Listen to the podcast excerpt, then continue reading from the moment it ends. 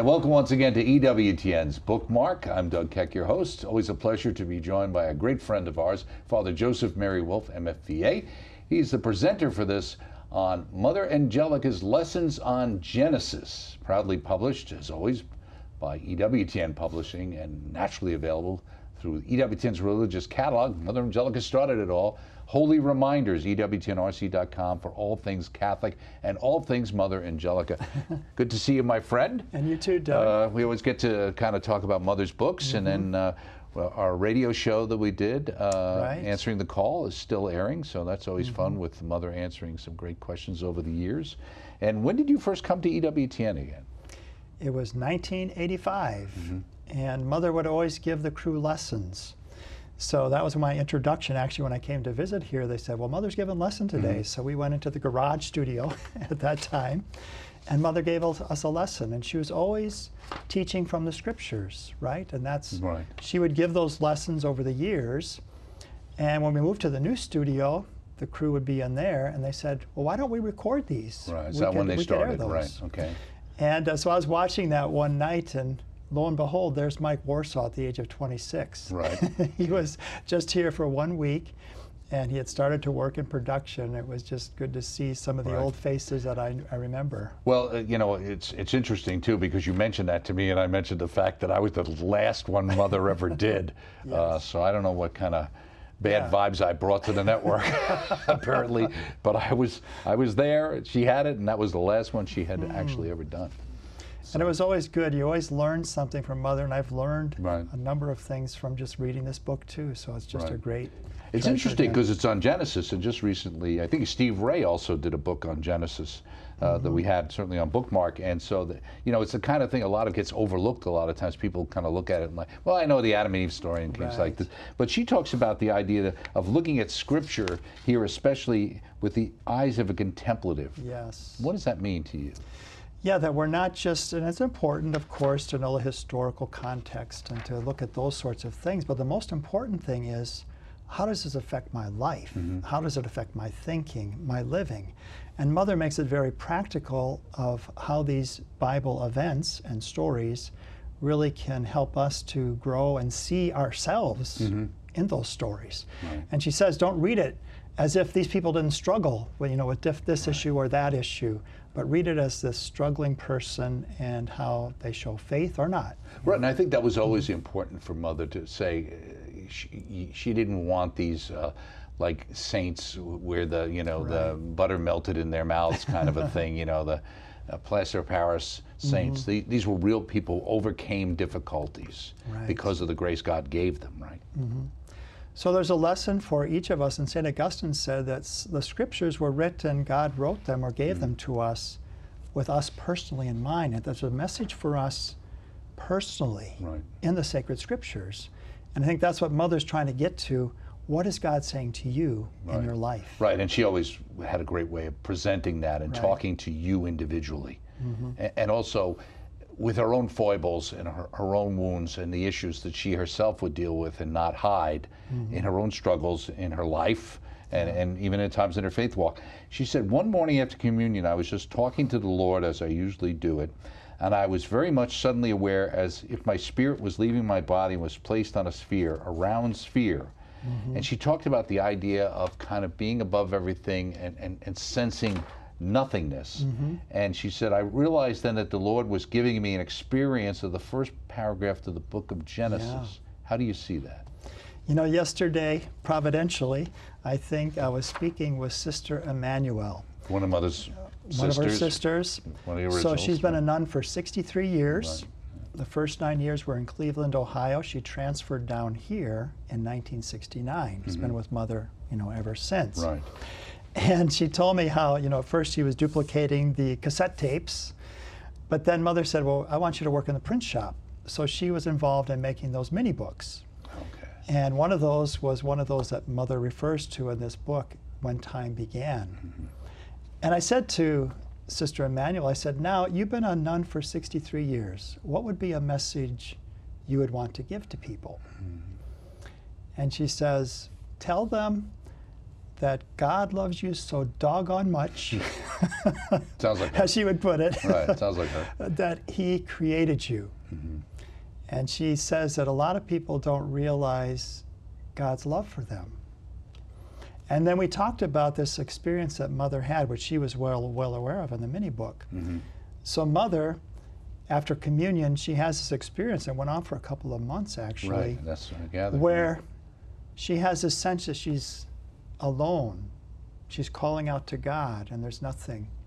She has this experience of nothingness. And in the book of Genesis, it speaks about the Spirit hovering over the void. Right, So she sees this benevolent, good, majestic God Mhm. coming, and that there are potential human beings. This is her experience. She said it might sound a little wacko, Mhm. as mother would, Would say about- but right. but this was her experience, and it taught her a lesson that the, the Spirit is hovering over these potential human beings, but He didn't create them. Mhm. But then He moves toward her, pauses, and He said, You shall be. right, And what it really brought home to her is just the privilege and blessing and goodness of being created, right. of being brought Something into we take for granted. Right. Many people. So I think that's a beautiful spiritual message that we can came out, come Right. out of this from both Sister Emmanuel and from Mother Angelica. Right, and speaking of other sisters, there's also a little story about Mother and Sister Raphael's garden with the potatoes. Right. And unearthing potatoes and the idea that every time they put in a fork, something else came out. Mm-hmm. Kind of her way of looking at what you can find in Scripture, especially in Genesis, right? Yeah, and it's like John of the Cross, right? That we always find new veins, you know, when we're mining, you know, when we're the treasure of Christ. And yeah, Sister Raphael, she was such a delightful uh. Right. sister and she had a beautiful voice and loved to sing. Right. And she did uh, all that needlepoint. The needlepoint of Mother. in the early days when people She was a pictures. talented artist, too. Right. We have some of her pictures that she drew of Jesus and Mary that we still offer on Right. EWTN. But uh, yeah, but so Mother was bringing out just the beauty and awesomeness of God's creation. Right. You know, that we can learn a lot about God just from the things He's made. Right. She said, those of us that are grassroots people, the majority of the people in the world, it's not necessary for us to get all screwed up with all the incidentals. Mm-hmm. I think she's trying to tell people don't get caught up in so many of the individual Right. facts to miss the big message. Exactly. Right. That we can just say, was it seven days? You know, was it actually an Earth day? Was it, you know, when, when, so how are you inter- Well, don't get lost in those kind of details. What is God saying to me through these events, through these uh, experiences that our first parents had, and, and all of that, and their struggle, their falling in temptation, being deceived by the evil one, and how Mother so very well points out that's us. Right. The serpent hasn't changed his tax, tactics. The devil hates you. He wants to take something away from God. He wants you away from God. Right. And his tactics haven't changed. He's Right. still seeking to deceive you and say, well, this is good. Adultery is good. Who am I hurting by committing adultery? Right. And yet there's all this fallout that you see. You destroy yourself, as Mother brings out. Right, absolutely. And she makes a point here to follow up on what you said. On the seventh day, the Lord rested from all the work he'd been doing. Now, that's the kind of a sore spot for many of us today with all the hmm. stores opening on Sundays, etc.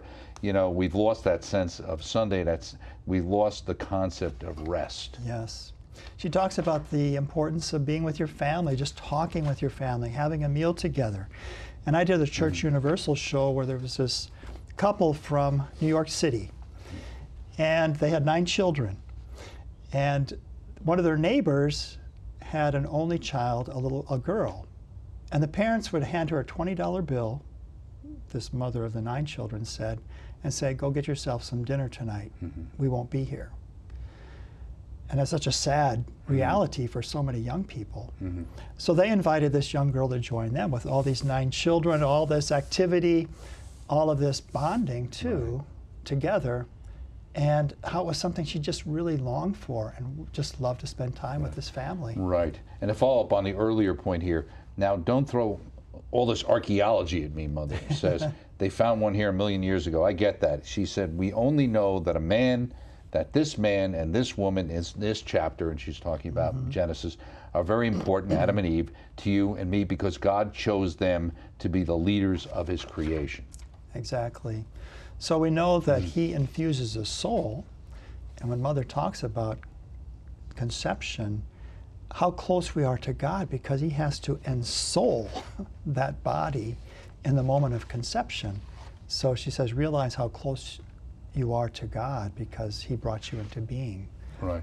How that all took place in the you know, thousands of years of history, well, we don't really have to get into all those details, but just to realize what's the significance. And even Augustine will Right. talk about that this is a symbolic language that's Right. teaching us something, and it's, it's teaching us important lessons. Right. And she said, Who cares how he did it? God created you women not to be inferior to men, but to be a helpmate, to be part of an important t- part of society, whether it was, you know, the mud or from the rib, etc. Uh, Right. to follow up on that point. Now, she also made a point here, and I thought it was interesting. She, now, there's such a thing as good pride. And you say, What could be good about this? It looks terrible. Well, I can take pride in myself as much as I keep myself clean. Hmm. And she was making that point about the fact that there are things that we should Yes. do and, and feel good mm-hmm. about. Yeah, and I sometimes will tell people, you know, that when you do something good, well, what did God do when He did something good? He called it good, and then He had the day, the Sabbath. And John Paul II, he says he contemplated the goodness of His creation. And I think we should do that too. If we do a good job, we do something work, it's not wrong for us to sit back and contemplate, well, thank you, God, for helping me to accomplish something good that's benefiting other people or is doing something good. Right. She also talks about here in, uh, about the Tower of Babel, and Mm-hmm. that idea that really the way she looks at it with the idea that people thought, well, they didn't really need God; they could build their own way to to heaven, right? Mm-hmm. Right. And and and, and the idea that multiple languages really having to, to to do with the confusion and Mm-hmm. the division of the people. Right, so there's two ways that we can approach life. One is that it's about me, it's about advancing myself, it's about doing those sorts of things. And the other way that we can approach life is Abraham. I'm listening to what God wants. I want to carry out what his plans and his purposes are. So she asked the question, what is your plan? Mm-hmm. Are you going to build a Tower of Babel? You know, or you're going to be like Abraham and you're going to be listening for God's voice. I like something she brings out there too. Mm-hmm. Well, how did he discern that it was God's voice? Right, right, right. And she says, Well, imagine, for example, your husband comes home and you can tell he's had a bad day. Mm-hmm. You just know it. You can kind of sense it. There's a way that he's communicating that to you even without his words. Right. And so when God speaks to us and there's a certain authority that we experience behind it, that's a way that he's communicating to us Right, too. Absolutely. Mm-hmm. She talks about elsewhere on this. She said, We will make a name for ourselves. It wasn't ourselves anymore, it was our name for me, as you were saying. And once we begin to say, I want to do this for me, and you knock everybody else out of the box, who wants your family, you become an individual who thinks of nothing except what affects you. She goes on to say, Some of you parents don't understand your kids, the kids don't understand you. My Lord. Mother was prophetic, right? Yes. You're speaking the same language, but nobody understands you're living in the Tower of Babel because the essence of our life hmm. today is I will not serve. I want my freedom. And she said, But what is the freedom that people want today? It's the same freedom that people wanted then the freedom to sin without guilt. And yet she will say later on in this book that you say, I'm happy, I'm happy, but really you're running from your miserableness. Because when you lose grace, when you fall out of grace, there's a misery interiorly. Mm-hmm. And you can try to pretend, you know, that everything's okay. I'm happy, I'm at mm-hmm. peace, I'm living the life I want to live. Right. But really, in reality, you're running from your, miser- your misery. You're going to entertainment, you're running to this, you're running to that. Yeah, well, you know, any way we kind of try to drug ourselves in, whether it's Right. food or something else, uh, to, to take away that what we the pain temporarily. Right. And she talks about the idea, and this I think talk about today. Talk about Catholics; they're confused on what do I believe. Yeah. It seems uh, that seems worse today than I think when probably in the '80s when Mother talked about this. Thanks be to God for EWTN. Right. Because I still learn, you know, I'm learning from the books we publish, I'm learning from the programs that we air, and um, every day I'm, I'm consuming EWTN content often because we've got such a variety of things that can be are a way that we can interestingly um, bring the faith and the truths of the faith to Right. people. But she said, and I saw this is also amazing. In its in in society, people get caught robbing. They get out sometimes. Now they get out all the time. They're the most terrible crimes, and you find they get free. And the policeman is arrested, or the policeman is at fault. And I'm, my lord, I mean Hmm. Yeah. that's That's prophetic, isn't more it? more today than than ever before. Yeah. She said, "Have we not ye- also not yielded to the sin of pride?" That's all it. It's all about uh, myself and my rights, where I'm not talking about my duties, my responsibilities before God, before my family, before society. Well, let's talk about those too. Yes, rights, that's important and that's necessary that everyone is treated justly and, uh, and with the dignity of, that they have as a human being. But let's also talk about responsibilities, duties, living up to what we are called to be. Right. She talks about the idea that we've made tremendous advances in electronics and technology and science, but we've gone backwards inside. Hmm. Yeah, we talked about being an advanced culture, but you look at previous cultures, previous cultures, and you say, morally, they were way ahead of where we are today. So we've declined spiritually and interiorly in many ways. Thankfully, if we want to, we can advance. We have we're standing on the shoulders of giants, you know, as it said, because we have all of these wonderful teachers throughout history who've lived the faith. They're saints. They lived in a, a way in accord with the gospel, and they've handed on their teaching. And we have this wonderful, you know, availability today mm-hmm. to learn from them. It's interesting. Mother also talks about, you know, in a sense that with the Tower of Babel, the downside, she talks about uh, pride becoming like a fungus, actually, hmm. that grows inside you. Mm-hmm. Yeah, that it's going to take over everything mm-hmm. eventually, right? It's the capital sin of pride that leads us to sin. In fact, we wouldn't sin if it wasn't for pride, saying, Well, I will not serve, right, as Mother brings up. So it is to have that humble approach, and anything that brings some humility in our life, even humiliation sometimes can be helpful, or declining as we get older, you know, that sort of thing can get us to be thinking more seriously. Right. Mother talks about uh, the example of Joseph in the Old Testament Right, right. Okay. and how his brothers were so envious and they were just out to get him. They Mm, Joseph didn't, you know, kind of did a lot of stuff to encourage that Yeah. envy and She brings that up, upsetment too. He wasn't exactly right. prudent, Right, right? She wasn't exactly thrilled with the way Joseph acted either. But you see them change later on. And now Judah's going to give his life for his younger brother, Right. and so his father doesn't grieve. Where before they were hypocrites and they're supposedly consoling their father, you know, who had lost his son, His when son, really right. they were responsible for Right, and then you had off. Joseph there showing the mercy Yeah. instead of the revenge Mm-hmm. that, that he could have doled out. She says here, Mother Angelica in this text says, make a choice tonight. Where are you? Are you with the Tower of Babel people who Mm-hmm. have only one thought of, about themselves? Or are you with Abram, okay, Mm-hmm. Yeah. listening to God? I go in a certain way, but my Lord leads me, what you were talking about. Yeah, exactly. There's two ways that we can live. I'm going to just live for myself. I want to live my life the way I want to do it, how I want to do it, when I want to do it. Or I want to do actually what's going to be best for me. Mm-hmm. Listening to God.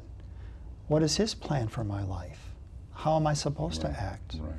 Again, what are my responsibilities and my duties? Mother talks about we're looking at Abraham with a kind of new eyes. I hope it gives you courage. She said, I really feel that so many of you out there, and I'm sure this is from people she heard with, including myself, just agonize ourselves and all the spiritual guilt when people or ministers or friends or relatives, family, or uh, or even yourself uh, and your own conscience and your own head, your own mind, you keep saying to yourself, you don't have enough faith. It's your faith. You wouldn't question it. If you had a lot of faith, you wouldn't doubt. Yeah. I love again that example of Joseph and how she brings that out in the Old Testament and how everything's going great. He's got this multicolored, you know, cloak mm-hmm. and, and he's a favorite of his, his father. And then he gets sold into slavery. Mm-hmm. Well, then everything starts to do better because the Pharaoh starts to have confidence in him and his gifts. But then he gets betrayed by, you know, Pharaoh's wife, gets thrown into jail. What's going on? But then something happens again, and he becomes, you know, in charge of uh, Pharaoh's land and so on. Right. So, but I like what she says that it's not like God abandoned me when I go down. Mm-hmm. No, God's with me in the downs and the ups. And he's turning the tragedies of life too, because Joseph concludes by saying, Don't grieve over the fact that you sold me into slavery. God intended this for your good. Right. And And, also for for his us. in some ways. And for his good too. right for his, for his And for his people, for the brothers. Right. Mother talks about this is funny. She's talking about Abram out in the desert. She said he didn't have any air conditioning, so he's out right. there sweating there. She talks about the idea of hospitality and the fact that they would, you know, somebody would come Mm-hmm. along and you'd welcome. And she said, when friends come to our door, we'd see them far away say, "Oh, are they here again?" or "Why are they always coming at supper time?" Right. She said, "Our hospitality's really gone down to nothing." it has. And I like the how she compares really Abram and, and Sarai and uh, how Sarai doesn't have really, is it Sarah or Sarai? But anyway, Right. uh, that she laughs because she doesn't think it's possible that she could ever have a son. But Abraham, he chuckles, but he has a faith that, okay, well, how's God going to do this? And then you look at Mary, she has a faith. She says, well, how will this be done? Hmm. But it's not a questioning, doubting question. It's a question of, well, how will this be? Because I don't know man. Versus Zechariah, who says, well, this can't be possible. You know, I'm an old man. Right. So she brings out that point how, yes, we may not know how things are going to be turning out, but we always go forward with faith Right. that somehow God is going to accomplish it. One foot in the air, one foot in the ground, Right. queasy feeling, Feeling in, in your our stomach, stomach. is what Mother would say. Well, the right? section mother talks about Jacob and Esau, and this is kind of the ones where you one of those ones you look at. This wasn't this kind of unfair. Why is our Lord rewarding this? You know, Mm-hmm. Yeah. for what goes on. She said, "Well, I feel sorry for Esau, but you see, Esau was not a man who cared for the afterlife, for integrity or honesty or anything, and certainly Jacob was not an honest man. But God couldn't work with Esau, and so Hmm. she gave Jacob the blessing." But he ultimately became a fugitive, had to go on the run. And we're going to learn something that the Lord punished Jacob for that deceit because he be, became later on a victim of deceit. yeah. What you sow, you reap. Yeah, it came back to him. But he learned this lesson, you know, became the great patriarch that he was. And Esau didn't think that his birthright was really worth much more than a, a pot of uh, lentils, a bowl of lentils. So, so he shows us his disregard really for the spiritual life, Right. for the benefit that he would receive in this this blessing. And Mother talks about this, something I think she always talks about the idea that uh, in this story about how God permits a lot of things to go on in your life. His permitting will. And she talks about even the network, right? She, she talks realistically about the networks. That everything seems to be going down. Where are you, Lord? And yet we keep going forward with faith. We keep going forward. We keep persevering in faith. And what you see is that God's going to bring something good, even out of the struggle, even out of the trial that you're going through. You're going to see how He's going to turn it to something good. Right. She also talks about really, I was interested in making the importance of baptism. She said, you see this contest uh, between Jacob and Esau and Isaac and uh, Rebekah, which is also talked about, and you can see the consequences of original sin here. It's so strong. And she says, if you're not baptized, get baptized. It's necessary for the stigma of original sin. But we don't hear a lot about original sin anymore. No, and uh, people aren't getting their children baptized, unfortunately, anymore. A lot of a lot of them aren't, and that's sad because you want to provide for your children for their physical welfare, and they can't do it for themselves when they're infants. Well, they also need help spiritually, right? And so that's the gift of baptism: is to say, I want my children to have the spiritual goods that are their right. That's going to help them uh, to overcome original sin and to live a more virtuous life. Right. She also makes this point be careful when an opportunity looks so logical to lie and cheat for so called greater good. Mm-hmm. God may use it, but it is still a sin, is still wrong. Hmm. That we can never do evil to, to strive to accomplish some good end. There's no, you can't use an evil means to toward a good end, even if you see that as good. So every action that we do Right. has to always be motivated by good. Later on in the book, Mother talks about if you don't remember anything else I say here, I want you to remember that, this point about uh, lest we dash our foot against the stone, that my friends is a truth that I hope you remember. She talks about the fact that tell your children about these magnificent creatures, the angels, Yes. and how she feels so bad that people are not teaching their children about the angels, even little kids, that you can rely on your guardian angel. and that we have lots of obstacles in our spiritual life and the world, but grace is greater, right? And that's the good news that we have grace alive in us. And so the worst thing that we can do is to fall out of grace because we lose, lose the capacity really to practice charity, to have patience, to be generous. We lose that capacity. It becomes more of a struggle to be virtuous when you're outside of, uh, outside of grace and really impossible. And, and so we have this available to us. We have the angels that have been given to assist us, not only in this life, Right. but to heaven. And just we're just out of time, but this line: "Be like God, turn your mistakes into good humility." Yes. That, that's what the Christian does. You take something bad, even for example, somebody hurts you, somebody says something bad to you, you, you take something bad like that and you turn it into good by being an intercessor for them, praying for God to give them grace. All right. Well, thank you so much for spending time with us on the show, Father Joseph Mary Wolfe, MFVA, a presenter of Mother Angelica's Lessons on Genesis. It's amazing uh, the things this woman had to say that are still so prescient today, even more so. Published proudly by all of us here at EWTN Publishing, available naturally through our EWTN Religious Catalog, EWTNRC.com. For all things Mother Angelica, I'm Doug Keck. Thanks for stopping by. We'll see you next time, right here on Bookmark.